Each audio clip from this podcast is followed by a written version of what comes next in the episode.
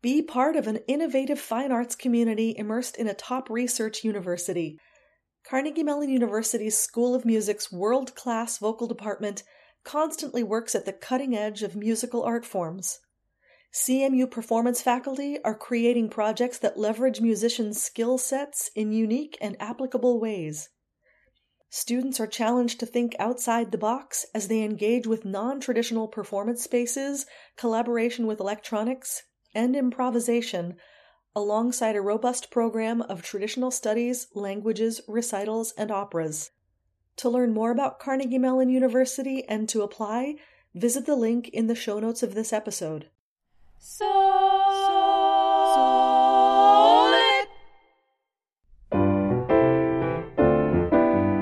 This is So Lit Songlit, a production of Cincinnati Song Initiative where we reimagine the repertoire by introducing less familiar art songs through sound clips and lively discussion. I'm vocal coach Ellen Rissinger. I'm soprano Toni Marie Palmertree. And I'm tenor Zachary Dean Smith. Join us as we explore this exciting repertoire. Solid, solid, reimagining the repertoire.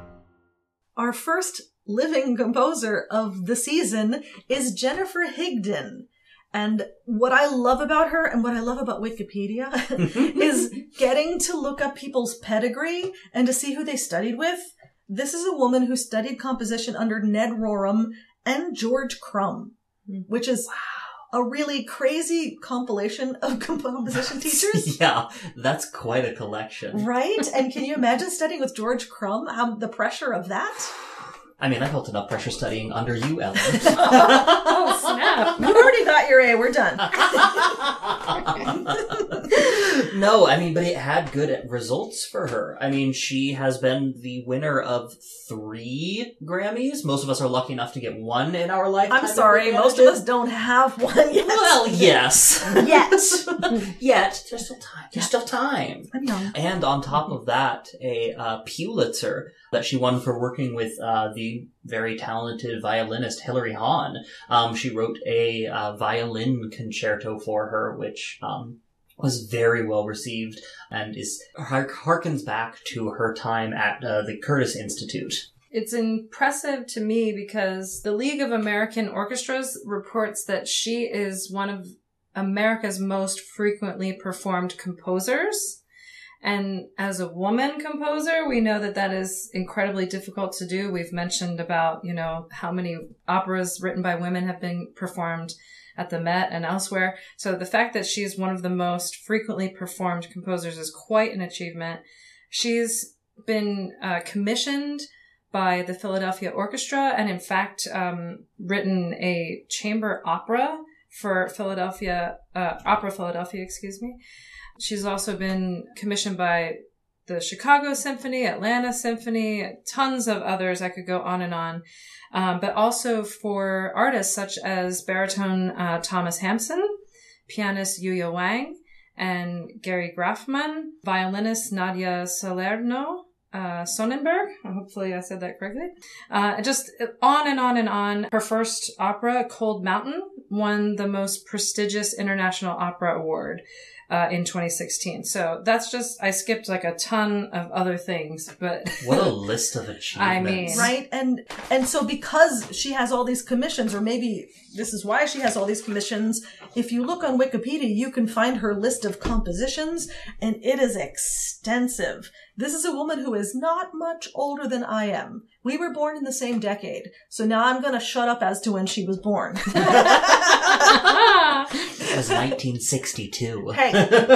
wow. There goes your A. I know, I know. Now take that A back. Just, but she just wrote concertos for like every instrument imaginable. It's her output is astounding. Yeah, and this uh, she's taught herself to play the flute, Mhm. which I find fascinating. So when she got to college and had not had all of the background training that most of us have as kids in, you know, basic piano skills and basic harmony because of playing the piano, she had a lot of catching up to do, but obviously she really did it. And it's it's clear that the flute also played another important part in her life. As she has said in interviews, she was in marching band when she was in high school, which is actually where she met her partner, her longtime partner.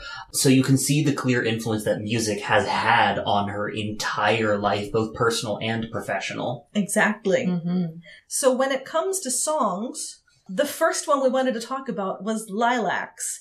And what I love again about Wikipedia is it says she had some experience in percussion, which lends to rhythmic interest in her pieces. Mhm. And if you look at my first two pages of Lilacs, I had to mark in the beats Mm. everywhere because I could not figure out the rhythm. And I have to say, it's really not that hard.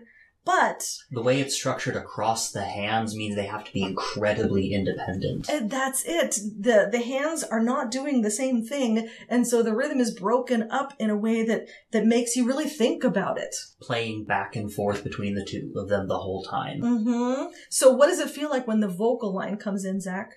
it feels initially when you're first singing with it, you're like, where is the rhythm? What's happening in this piece? But then once you grab onto it, it feels very natural. As a young singer, I will say when I see a piece without a uh, key signature, I start to get a little bit nervous, but it still feels so uh, neo-romantic, um, and it feels very natural to sing in the way that she has written for the voice. It feels so nice in high voices. You're not straining most of the time. You're sitting in a very comfortable place. And when you can feel the way that that plays with the rhythmic piano, especially in this first piece, Lilacs, um, which is incidentally a setting of a text by Walt Whitman, another uh, famous queer uh, poet, just feels so, so locked in and nice. I love the the chordal structure of it too in the piano. It is very rare that you get a whole lot of basically parallel triads. hmm So when you hear that in the piano, it creates a thickness to it, and then there's sort of a melody in the middle of it all. hmm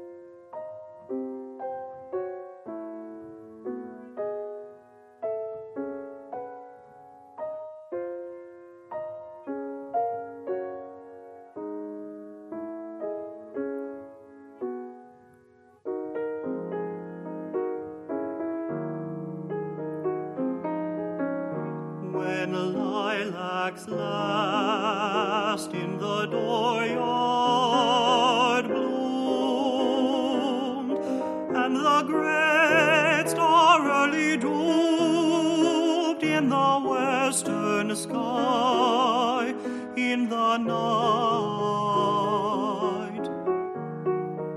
Lilacs is is a long song. I would say out of all the of all the pieces that I bought off of her website, that one was kind of the longest. There are a couple that are short and sweet and look very I want to say almost folk melody Mm, Yeah. Mhm. or maybe even a little with a little tinge of MT, uh, something that feels very accessible to an American like to home. hmm Again, we see those incredibly independent hands moving in opposite directions, but it manages to achieve a very different effect in this piece. It feels like, not to dive into too much purple prose, it feels like two streams working together, feeding into each other and making one unified whole. And because the voice line is actually so simple, it has an not quite a spoken quality, but it does contribute to that idea of folk music, as you said. It feels natural and normal and not nearly as elevated as some other music. which I feel like it gives it an immediacy. Yeah. It gives it a like it gives you the sense of or gives the audience the sense that you're actually saying text to them rather than making a big musical gesture. Yeah, you don't have to work hard to understand it, which is what makes it so amazing because it's very easily digestible by everyone. Strings in sweet air, the pines do sing. Under pointed lights of stars, my heart has wings. And part of why I think that it works so well is because it is a text by her, which again, more Mm. queer composers setting texts, which is always delightful, and it feels so she knows exactly how the words she has written should set, which is always so nice to hear Mhm. um, when it's done well, like it is here. Exactly. And I think Morning Opens has a, a sense of this almost the same feeling. The the piano part is markedly different, but I feel like the vocal line is is simple and and familiar somehow. Yeah, exactly. The familiar is a great word to use because just looking at the title, I immediately hear the the tune in my head. And I've not spent a ton of time on it. Like it's just already there.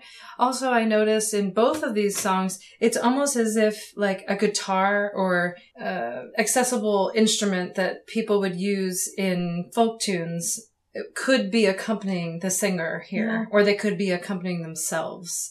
That's another reason why I, I like these. yeah. No, and, and as opposed to the two streams that we had in To Home, Morning Opens has a has honestly a, a very almost almost silent piano part. We, we we play a little bit, but we kind of hold chords most of the time, mm-hmm. which is also just a lovely moment to just let the singer just take everything over, Mm-hmm. It's beautiful. and I'm just underpinning.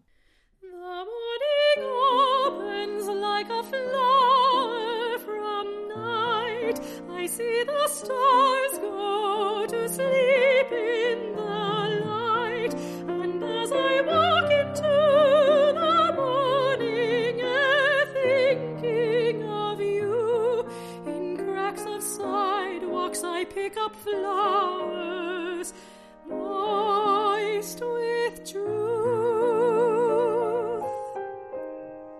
The fabulous thing about having a living composer Mm-hmm. is that all of her music is is available for purchase on her website. So I actually got this music off of her website just by ordering a bunch of different songs.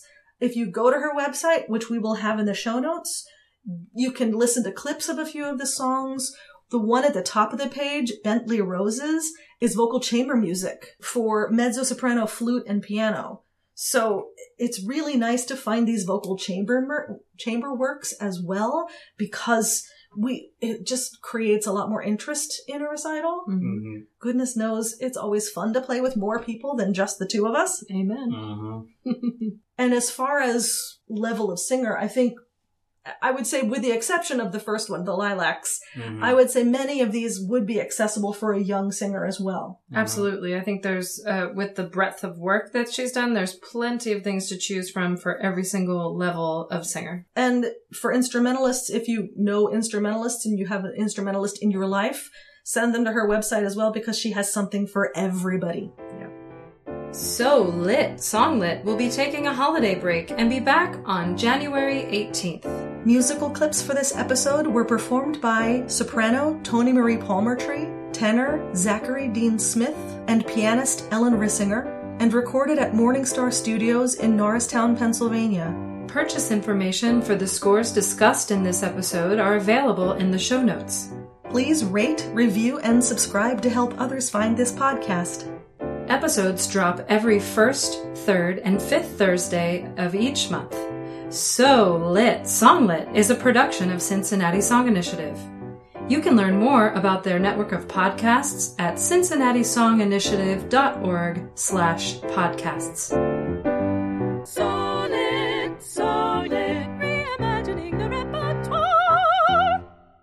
We hope your holidays will be merry And gay. Are you craving incredible song recitals? Are you interested in a behind the scenes view into professional songmaking at the highest levels of artistry? Are you looking to develop your own artistic and entrepreneurial skills as a classical musician in this ever changing 21st century landscape? If you found yourself saying yes to any of those questions, look no further than Cincinnati Song Initiative's week long program, The Fellowship of the Song. Taking place this year from May 19 through 26, the fellowship brings together some of the country's brightest song performers and teachers for a week of classes, concerts, and study events. And we invite you to join us as an auditor, either in person in Cincinnati or online wherever you may be located. When you join the fellowship as an auditor, you gain instant access to the entire week's events and can go back and relive the magic through HD video recordings of each and every session. To learn more about this incredible new opportunity, visit cincinnatisonginitiative.org/audit.